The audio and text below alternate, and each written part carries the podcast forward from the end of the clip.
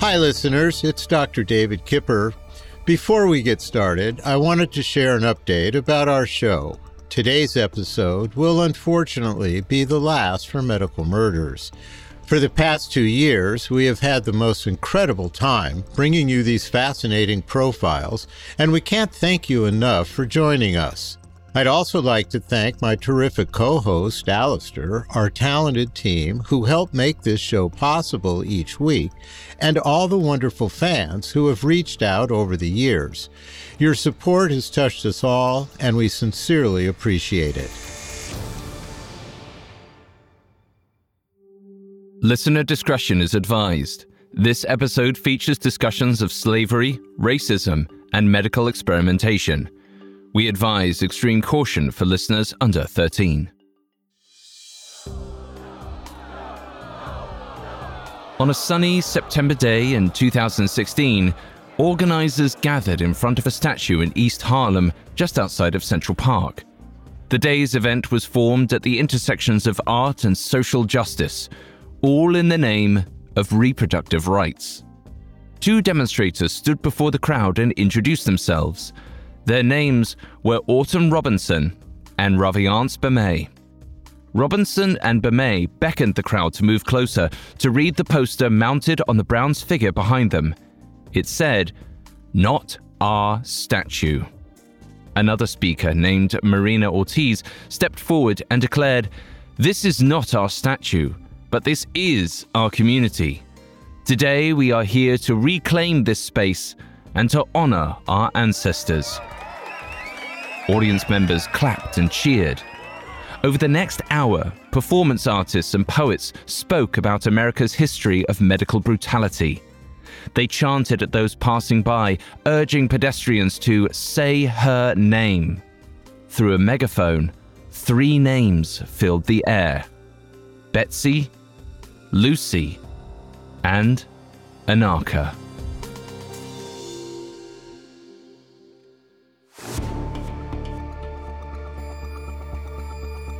This is Medical Murders, a Spotify original from Parcast.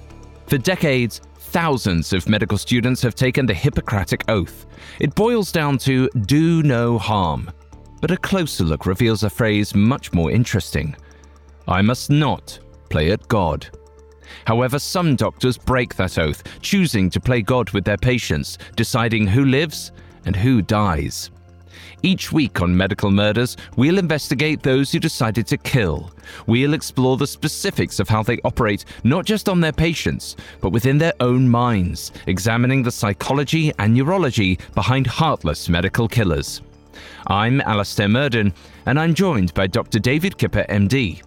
Hi, everyone. I'm Dr. Kipper, and I'm looking forward to offering Alastair some medical insight into our concluding episode of Dr. J. Marion Sims. With honors under his name, an early advocate for women's health, and an innovator for surgeons, we remain conflicted whether or not Dr. Sims will actually be remembered as a hero. You can find episodes of Medical Murders and all other Spotify originals from Parcast for free on Spotify. This is our final episode on Dr. J. Marion Sims, a 19th century doctor who performed medical experiments on enslaved women and infants. Last week, we explored how Sims rose to prominence and how his peers turned against him once they realized how deranged and deadly his procedures were. This week, we'll hear how his career took him to New York City as we follow the legacy he established there We'll also meet the present day advocates who fought to reclaim history by bringing Sims' crimes to light. All this and more coming up. Stay with us. This episode is brought to you by Anytime Fitness. Forget dark alleys and cemeteries. For some, the gym is the scariest place of all, but it doesn't have to be. With a personalized plan and expert coaching, Anytime Fitness can help make the gym less frightening. Get more for your gym membership than machines. Get personalized support anytime, anywhere. Visit AnytimeFitness.com to try it for free today. Terms, conditions, and restrictions apply. See website for details.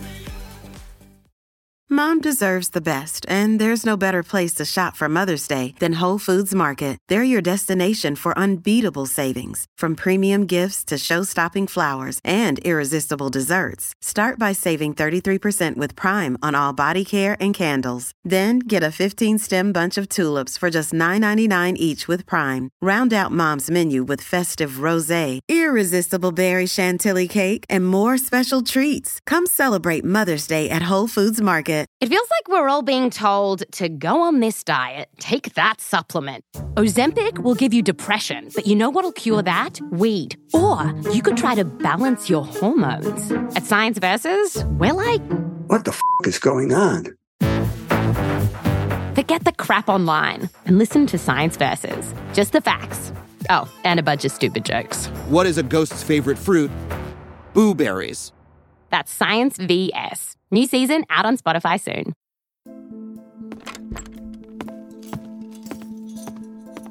The year was 1848.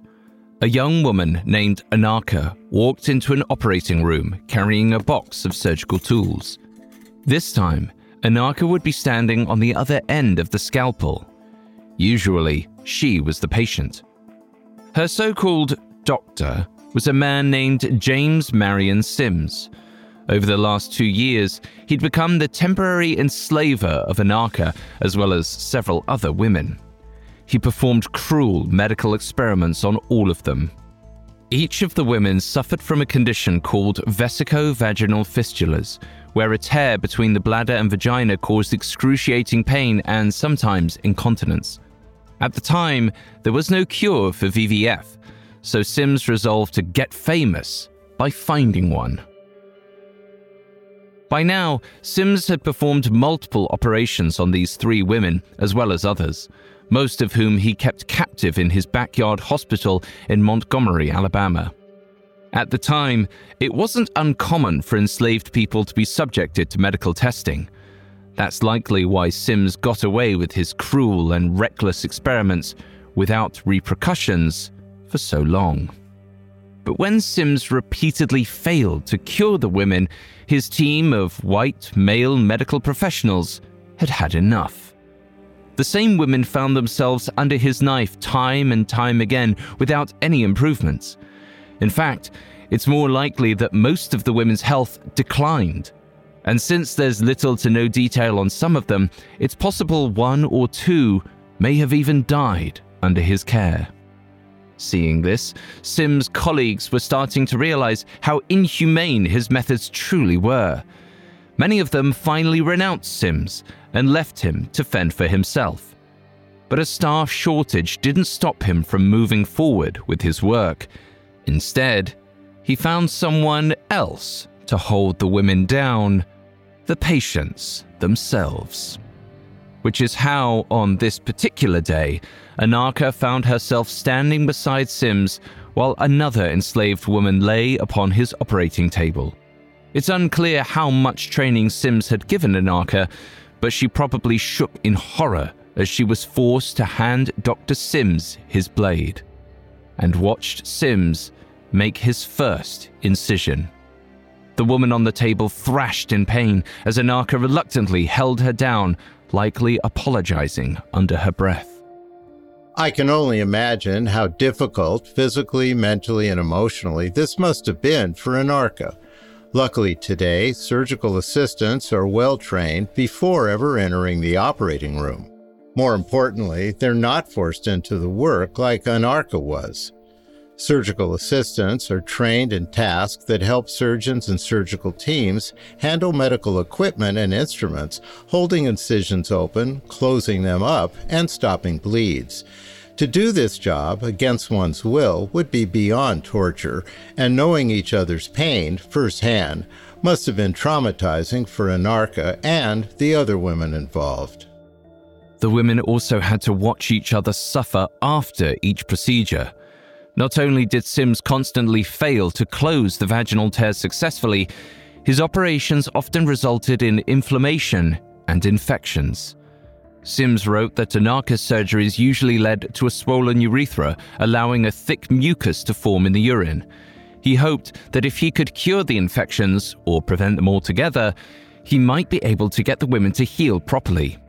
In his book, Sims said he tested a different method with each surgery.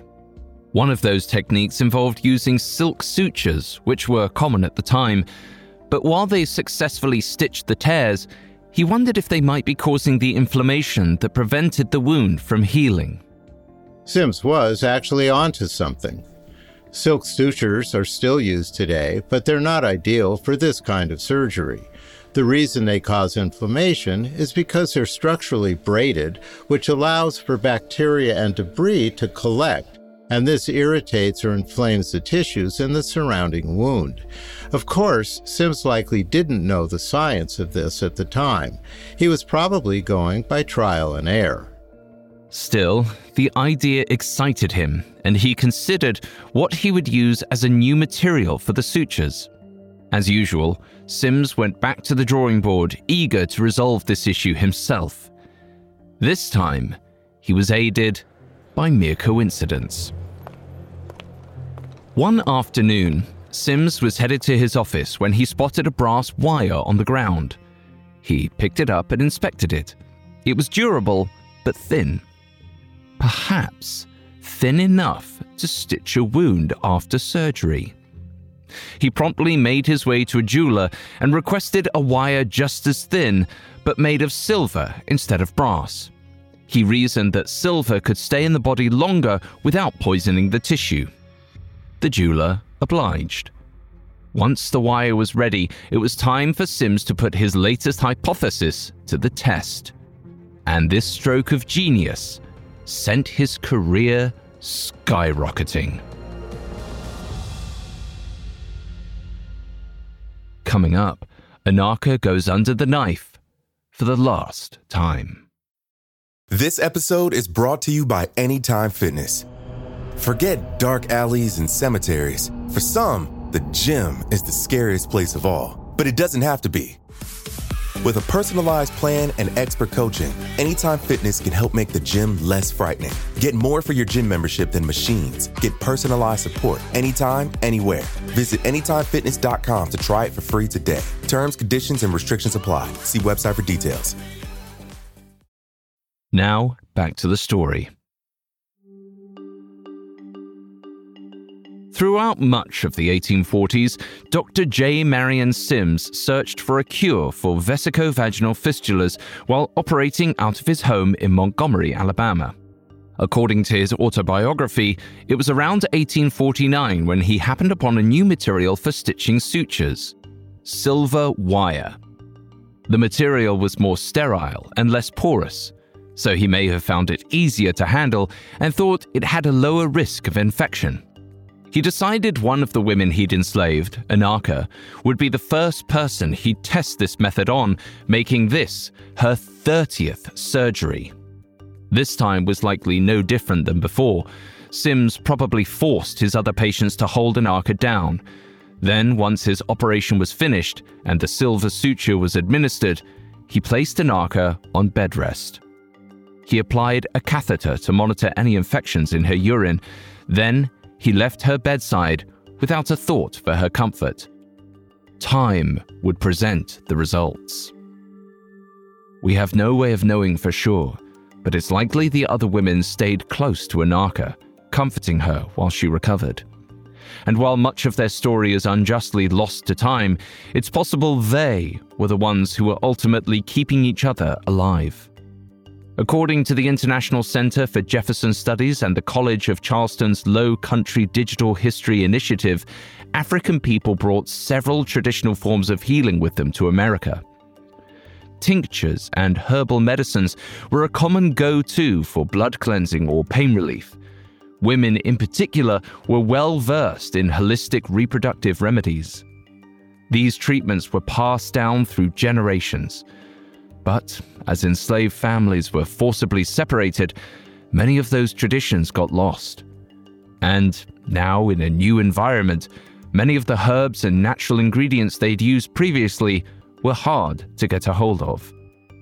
But they adapted, modifying recipes to the best of their ability, and they usually applied them without an enslaver's knowledge. It's possible Sims' patients also found a way to take care of each other when he wasn't looking. Though Dr. Sims took all the credit. That was certainly the case when he examined Anarcha the day after her surgery. After looking at her catheter, he was pleasantly surprised to find her urine was, quote, clear as spring water. When it comes to repairing VVFs, a patient's urine is a good way to check for any resulting infections. Clear urine indicates a clean urinary tract and is a good sign that there's no bleeding or contamination in the bladder from the operation. Also, to build on our suturing discussion, silver would have been better than silk here because silver sutures are non absorbable, meaning they don't accumulate dirt or bacteria in the same way. With Anarcha's urine clear, her catheter was soon ready to be removed. Now Sims could take a closer look at the wound itself. Sims brought Anarcha into the examination room. He placed her on her side and inserted a speculum. What he saw elated him. Anarcha showed no signs of infection. On top of that, he claimed that her fistula was actually healing. After 30 surgeries, it appeared Anarcha was finally on the road to recovery. According to his own account, Sims used the same method on Betsy and Lucy over the next two weeks, also to positive results. Perfecting a surgical cure for vesicovaginal fistulas was a turning point in gynecological care. In regard to Sims, modern day VVF repairs still incorporate his ideas of continual postoperative bladder drainage, as well as the use of aseptic strips and suturing. Although silver hasn't been used for some time, the idea to employ a sturdy, non absorbable material was very clever. These discoveries had lasting effects in the field, and in no small part thanks to the courageous patients. Unsurprisingly, Sims shared none of the recognition with the women who made the discovery possible. As the New York Historical Society explains, they returned to their previous enslavers to continue working. Assuming most of the women had come to Sims from different locations, it's also possible they never saw each other again. As for Sims, he published a paper about his success in treating VVFs in 1852 Never once in that paper does he mention his use of enslaved women as subjects. In fact, quite the contrary. The accompanying illustrations showed him performing surgery on white patients, women who were modestly covered and not displayed in front of a dozen men as Anarcha, Betsy, and Lucy were. They even showed a white nurse assisting him. Sims likely rewrote history to protect his own image. While slavery was still alive and well in Alabama at the time, it was causing conflict in other parts of the nation. Sims wanted global fame and probably knew he wouldn't get it if half the country stood firmly against his methods. But he wasn't fooling everybody. Modern day journalist Harriet A. Washington discovered one of Sims' proteges, a man named Nathan Bozeman, knew the truth. He claimed less than half of Sims' patients were ever cured. In fact, Sims never spoke of what happened to the other patients outside of Anarcha, Betsy, and Lucy. Bozeman also suggested Sims caused a VVF in a nine year old enslaved girl during an unrelated surgery. However, Sims denied Bozeman's claims, and the allegations had little to no effect on his career. Rather, the opposite happened. Following the success of his silver suture method, Sims' career skyrocketed. And in 1853, after a malarial infection forced him to reconsider his life in the South, he decided where better to take his next steps than the booming metropolis of New York City. There, he quickly made new contacts and became acquainted with other surgeons of his caliber, namely Dr. Valentine Mott and Dr. Gurdon Buck. Sims claimed he taught Dr. Mott how to make VVF repairs and guided Dr. Buck on the use of silver sutures for a different procedure. By the looks of it, Sims was receiving lots of positive attention, mentoring many top doctors in the city. But he was less than happy to hear Buck and Mott were performing VVF surgeries in their hospitals without acknowledging his contributions. He said, quote, As soon as the doctors had learned what they wanted of me, they dropped me. After this, Sims found it difficult to advertise himself as unique. If patients knew their primary trusted doctors could perform the operation, why would they ever venture to a stranger? That's when Sims came up with an idea. Instead of competing with doctors at existing infirmaries, he'd open his own hospital, one made exclusively for women. Nothing like it existed in the nation. Sims shared the idea with Dr. Mott, who was perhaps one of the most prestigious surgeons in the area at the time.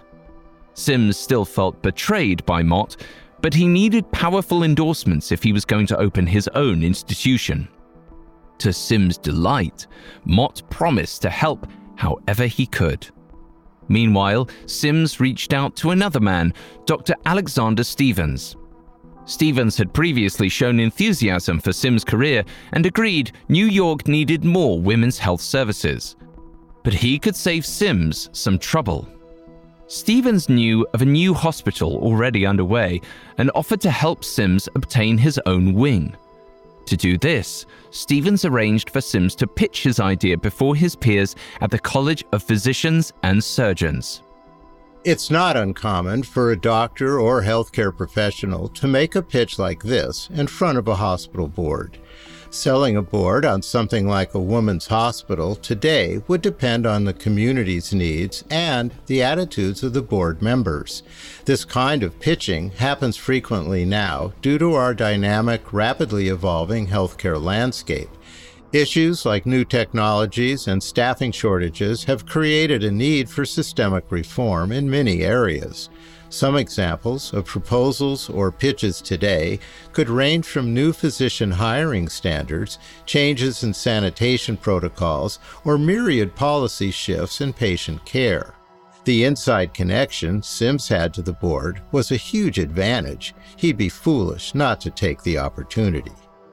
There was just one problem Sims was terrified of public speaking. Stevens told him not to be absurd, everything would go just fine. But Sims couldn't stomach the thought. He flat out rejected the offer, hoping Dr. Mott's help would prove just as valuable. Afterwards, he went to Mott to discuss his plans further. He likely entered the room with his head held high, ready to gain new glory. But Mott's tune had changed. This time, he shut down Sim's excitement with his own hesitations. He told the Southern doctor that, after thinking things through, opening a women's hospital was a Herculean undertaking. Sims shouldn't even bother trying. Sims left feeling mortified and disappointed. Afterwards, the stress seemed to worsen his health compounded with his inability to find work and what he described as a bout of melancholy, Sims regretted ever moving to New York. Two months later, he mustered the endurance to keep going. He conquered his fear of public speaking and went back to Dr. Stevens. He hoped it wasn't too late to accept his original offer. Stevens appeared delighted to see him. He'd been telling others how impressed he was by Sims. But Stevens had to be honest. Over the last couple of months, he'd come to realize Sims was rather disliked throughout New York. Even though he personally believed in Sims, he couldn't sully his own reputation by endorsing him. In his book, Sims doesn't explain why he thought he was so unpopular. Since it's possible no one knew the full details about his sordid past there at the time, Perhaps it was just his attitude and unwillingness to share his discoveries with other doctors. Either way, Sims told Stevens he completely understood. He even thanked him for his honesty. The two men parted on good terms, and Sims returned to his career, which, at this point, was floundering. Sims was no longer making much money He and his wife had become seriously concerned for their livelihood. In his book, Sims complained about having to send their children to public school as he watched his wife cut up her new fine dresses to give the kids something to wear. Eventually, his living situation in New York became untenable. Sims was forced to rent out his New York apartment, and his family relocated to the building's third floor. For Sims, this was a massive downgrade but he wasn't about to accept these circumstances as his fate. Coming up, Dr. J. Marion Sims takes New York by storm, but dark clouds gather over his legacy. Now, back to the story. In the early 1850s, Dr. J. Marion Sims seemed to lose all hope of opening a women's hospital. He believed his bad reputation had temporarily ruined his chances of success, so he and his family rented out their New York City apartment, hoping things would blow over.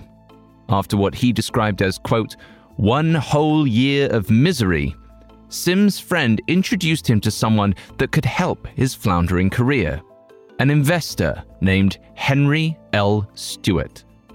Sims told Stewart his story, starting with his days in Alabama. Chances are he left out all the insidious details of his early work, as well as any patients who might have died under his care. Because Stewart left inspired. Without hesitation, Stewart coordinated a media push and a medical lecture for Sims, who, by now, had realized the promotional value of public speaking. Through these events, Sims assembled a board of trustees for his hospital, which included his old confidant, Dr. Mott. Sims was on the precipice of his former glory. The board was composed of a few men, all of whom were doctors, but apparently he had little hope of building a successful hospital with these men alone. That's when Stewart swooped in, saving the day yet again. This time with a new and improved idea. If the hospital was meant to focus on women's health, then perhaps Sims should organize a board made solely of women. He put Sims in contact with prominent women throughout the city, many of whom were known to support healthcare and had experience opening new institutions. Not only was it great for PR, Sims figured these same women, whom he patronizingly referred to as his lady managers, could take on the grunt work of opening the institution for him. They even found a perfect location a four story house near modern day Gramercy Park and on May 1st, 1855, the nation's first women's hospital opened for business. Soon, it was booming. Dr. Sims felt he'd regained the popularity he once had back in Alabama. Things got so busy, he had to relocate the women's hospital to a bigger location. He even expanded his services. Along with offering more forms of treatment, Sims had another revelation. This one, just as dark as before. Fleeing the Great Famine, Irish immigrants were arriving in the US in droves. Sims saw an opportunity to bring these women into his hospital for experimentation. According to author and researcher J.C. Hallman, he treated them with about the same care as he did the black women he'd enslaved. We don't know the specifics, like if any of the Irish women died during Sims' experiments, or whether the board was aware of his actions.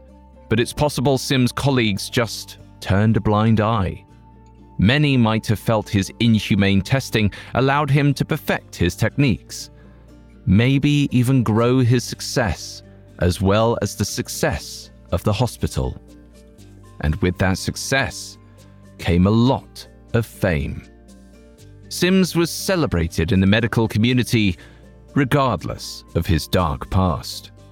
Sims' notoriety had him traveling the globe. He rubbed elbows with royalty like the Duchess of Scotland and the Empress of Austria. At one point, he was even summoned to treat Empress Eugenie in France In fact, Sims left the US altogether during the Civil War. His hospital continued thriving even in his absence. But when the war ended and he returned in 1868, it was as if he never missed a stride. The rest of Sims' life was filled with accolades. In 1876, he became president of the American Medical Association. This prestigious organization is still around today with the goal of creating a healthier future for patients. Four years later, the American Gynecological Society also named Dr. Sims president. Sims likely lived the rest of his life with little regrets. He was proud of his achievements, and in 1883, at 70 years old, it was time for him to put them down on paper. However, he didn't finish penning the story of his life. On November 13th of that year, Dr. J. Marion Sims died of a heart attack. His son finished writing his biography for him. It's possible that's why he was painted in such favorable light. Statues of Sims were later erected in New York, South Carolina, and Alabama. And those statues remain standing, or rather looming, for nearly a century. Until brave researchers finally pulled back the curtain. In the 1960s, 77 years after Dr. Sims' death, scholars G.J. Barker Benfield and Deborah Kuhn McGregor began examining his autobiography closer. There was so much shocking material that by the early 2000s, they'd written full length books that touched on his overlooked transgressions but public interest in their research took a while to catch on. Then, in 2006, writer Harriet Washington published her book Medical Apartheid, linking the history of malpractice and experimentation to racism. One of Washington's key examples was none other than Dr. J. Marion Sims.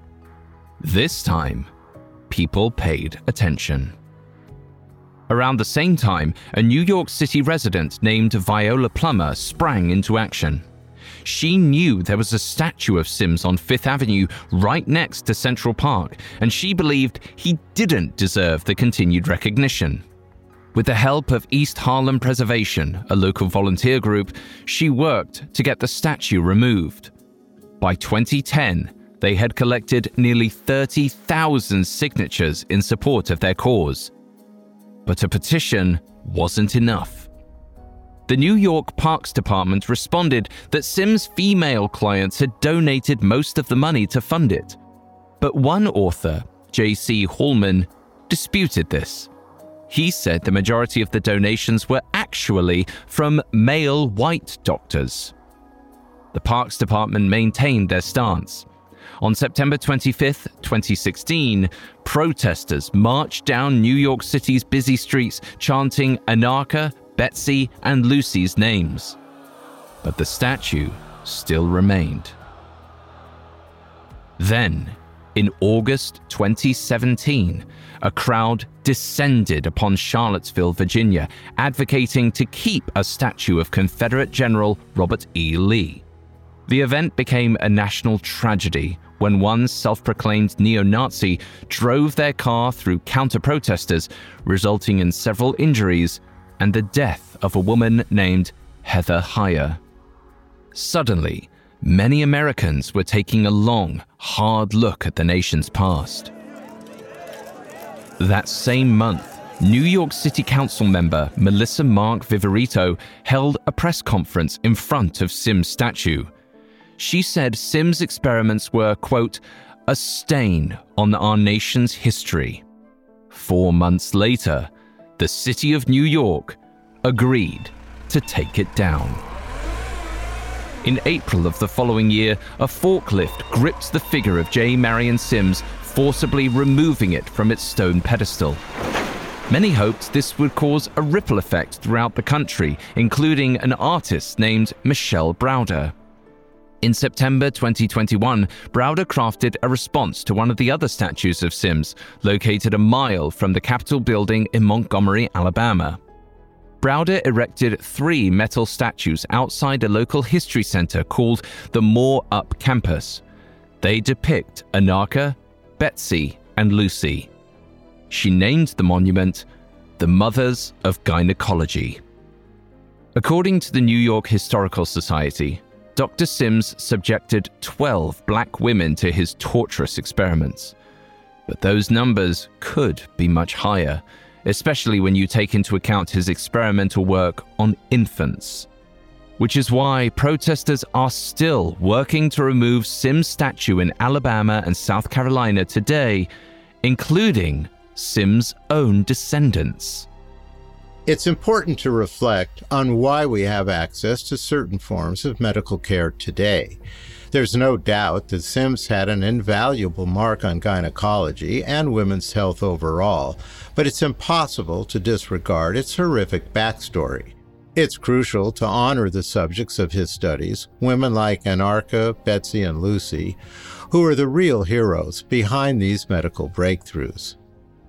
A poet named Kwoya Fagin Maples echoes this sentiment in her book, Mend. This collection of historical poetry finally gives a voice, albeit a speculative one, to the women who Sims experimented on. Here, characters inspired by Anarcha, Betsy, and Lucy come to life as Maples recounts their pain and suffering, but also the small pleasures they appreciated throughout their lives. As Maple said in an interview, joy can be part of any darkness if you allow it, because joy is not the absence of pain. Joy is a recognition, a choice. These women were more than their suffering. They were human.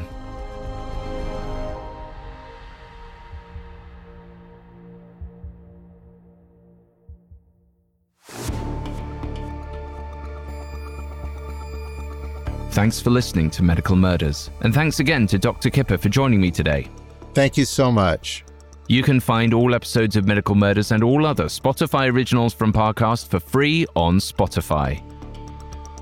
Medical Murders is a Spotify original from Parcast. It is executive produced by Max Cutler, sound design by Michael Langsner, with production assistance by Ron Shapiro, Nick Johnson, Trent Williamson, and Carly Madden.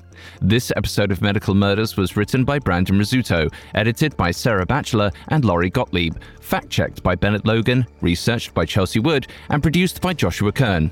Medical Murders stars Dr. David Kipper and Alastair Murden.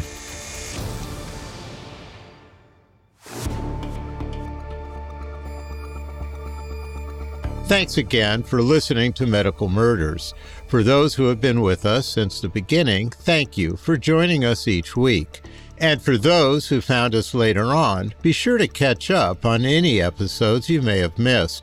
There's over a hundred in total.